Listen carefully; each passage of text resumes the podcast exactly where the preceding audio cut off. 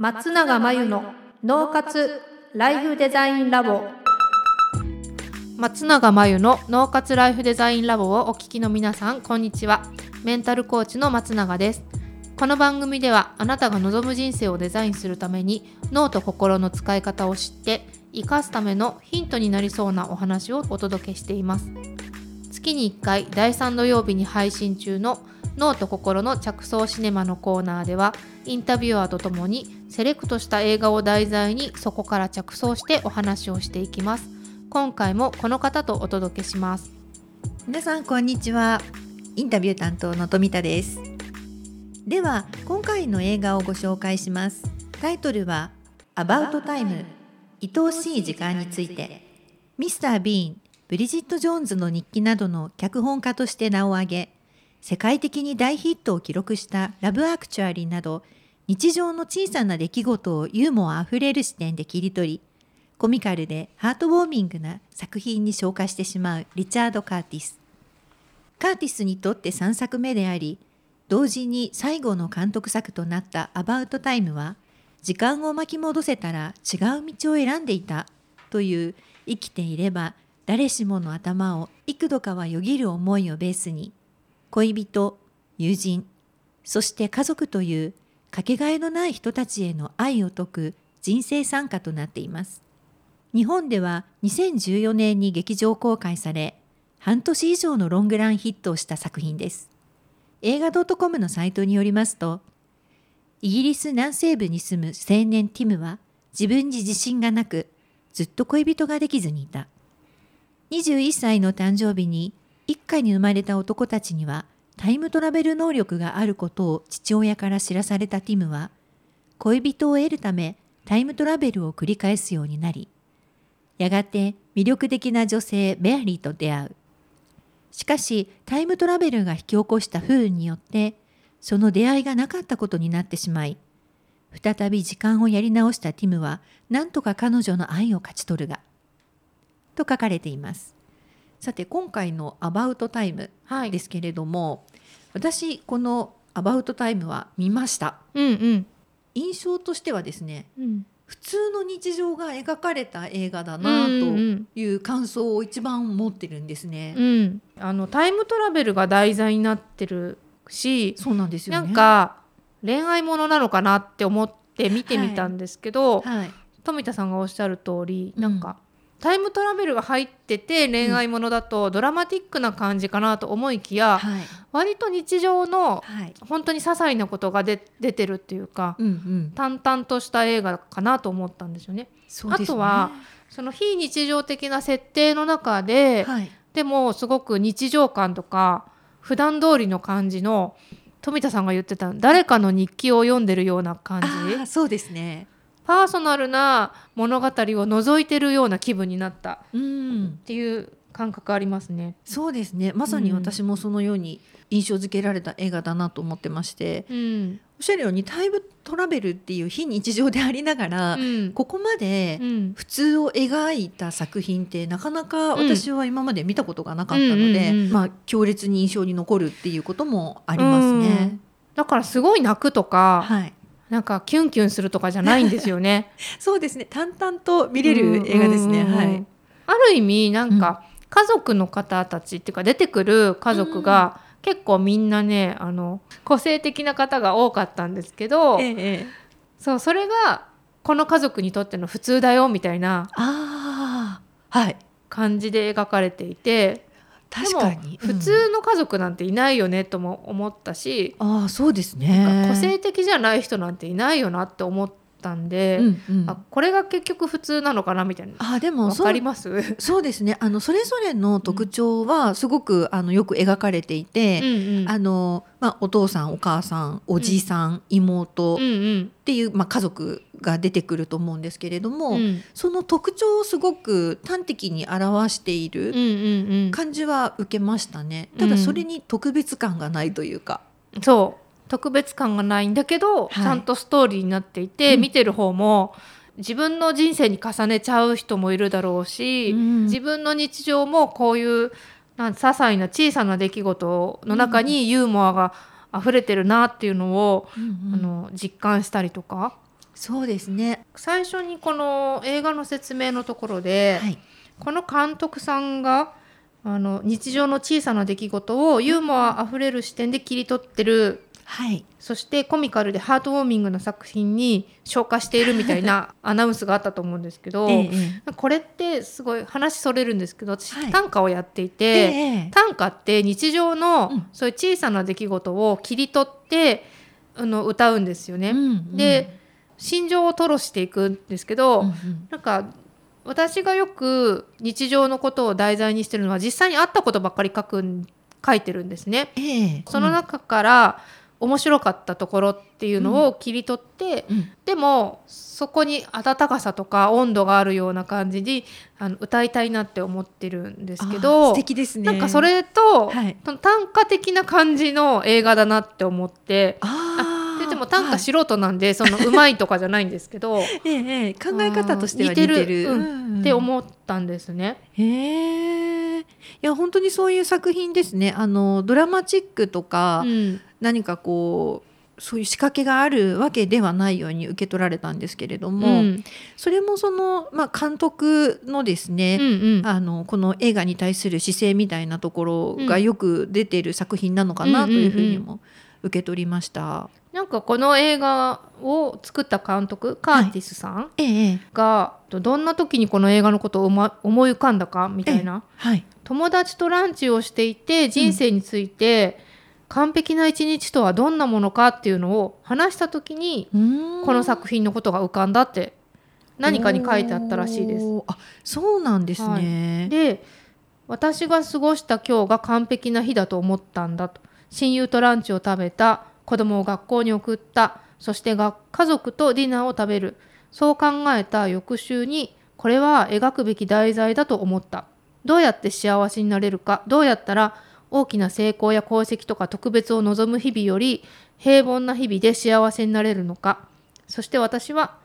これはとても良い題材だけどシンプルすぎると思った、そしてどうしたらこの題材を面白く楽しく描けるか考えたっていうところからタイムトラベルの要素を入れようみたいな。うーん、タイムトラベルの設定はこのある意味ジ ョ, ジョークっていうか、ええ、うん、面白くさせるために入れた要素らしいですね。ああ、そういう設定だったんですね、うん、確かにあのタイムトラベルっていうとですね、こうあの一生懸命な思いをしてなんとか時代をこう渡っていくイメージがありますけれども、うん、とても簡単な方法でタイムトラベルできちゃいますよね。そうそうそうそう。あまりにもシンプル。この映画って多分見てない方も、うんうん、なん題、題名見たらアバウトタイム、愛おしい時間についてってことなんで、はい、まあ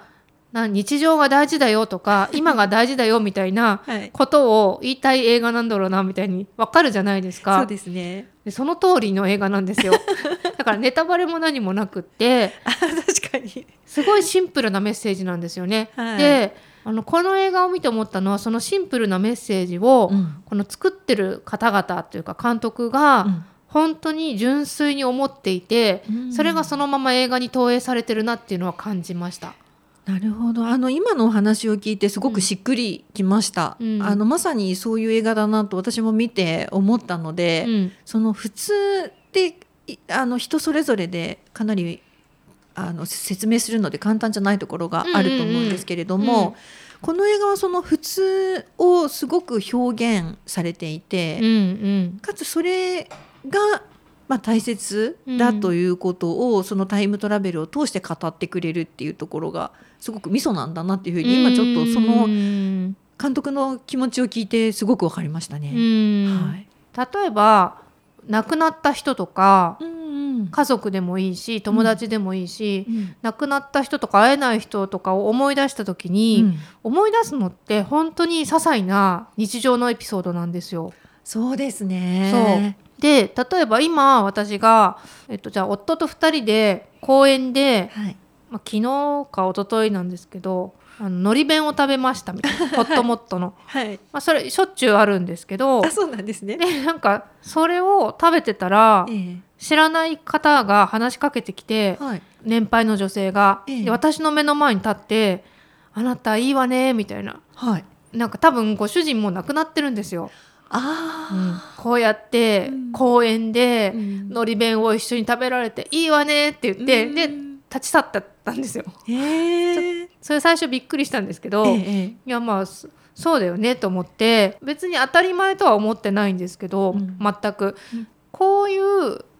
シーンを後々思い出すんだろうなと思って、うん、日常のね、うん、別になんか旅行した思い出とかも印象には残ると思うんだけど、はい、意外とこの公園でのり弁食べたみたいなのって残るんだろうな、死んだ後、そうですね、あ、すいません、もうなんか死, 死んでしまわせてるんですけど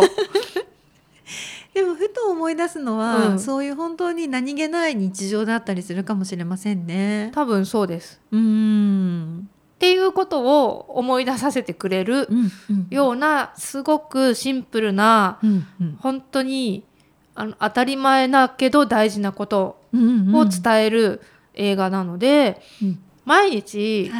いっぱいいっぱいで忙しくて日々顧みる時間がないとか、えーそういう方は今過ごしているこの今日がもうパーフェクトだみたいなことを思い出すにもいい映画なので、うんうん、余裕がなくってゆとりがなくって、うん、しかも大きなことも何も成し遂げてないしとか、うん、大きな幸せもないしみたいな人はちょっとこういうの映画見ると、うん、いやいやもう今が完璧じゃんみたいな感覚になれるのかなと思ったりしましたね。あ、素敵ですね。確かにこの一日一日が完璧で最高って思えたら、うん、とても幸せな気持ちになれそうですね、うん、しかも巻き戻しできないのでタイムトラベルできないので私たちはそうですね、うんまあ、今日がいつも毎日最後の今日じゃないですか、はい、今日としては最後じゃないですか、はい、こうどういうことが幸せなのかっていうふうに考える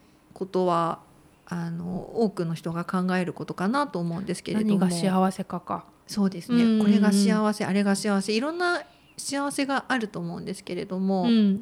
今目の前にある幸せっていうものに気づける映画かなと思うんですよね。大事なこと、これは当たり前なんですけど、うん、私たちが生きていて、はい、今を大切にってよく言われるんだけど、ええ今を大切にしてないっていう状況はどういう状況なのかを考えたらいいと思うんですよ、はい、うーん今を大切にしてない状況っていうのは、うん、過去のことに悔やんでたり、うん、執着していたりするっていうのは過去に生きてますよね、はい、で未来のことを考えてワクワクしてるのはいいんだけど、その未来のことを考えて心配してたり不安になってたりってことは、うん、未来に生きてますよね、はい、なので今を生きるっていうのはそのどちらでもないっていうことだから、うん、今自分が感じてることを気づく、うん、でそれって五感からしかできないんですよ。うーんなるほど。見てるものとか、はい、味わってるものとか、うん、匂いとか聞こえてるものとか体の感覚、はい、五感に注意を向けると今に生きることができるので、例えば食べ物を食べている時に、うんまあ、私なんかよくサンドイッチ食べながらメール返信してると、もう未来のこととか過去のことを考えながらお昼食べてるんだけど、えー、それは今に生きてなくって、うん、あの今味わってるものの味を噛みしめるとか、うんその今飲んでるコーヒーの香りを嗅ぐとか、うんうん、そういう五感に注意を向けると、うん、今を生きるってことができるので、なるほど。なんかそれはマインドフルネスっていう言葉ともつながるんですけど、えーはい、いちにちのごふんでもじゅっぷんでも、えー、そうやって五感に意識を向けて今自分がやってる動作一つ一つに注意を向ける時間を増やすっていうのが、うん、これ今を生きるとか、うんこの今かん目の前にある幸せを感じるっていうこととつながるのかなと思ってます。なかなかできない時間もあるかもしれませんけれども、うんうん、そういう時間を持つっていうことがまず必要かもしれませんね、うん、同じランチタイムさんじゅっぷんあっても外に出てのり弁食べたら、うんうん、風も感じるし、えー、あのなんていうのお日様も感じるし、はい、別に時間同じ時間とっても、はいうん、できると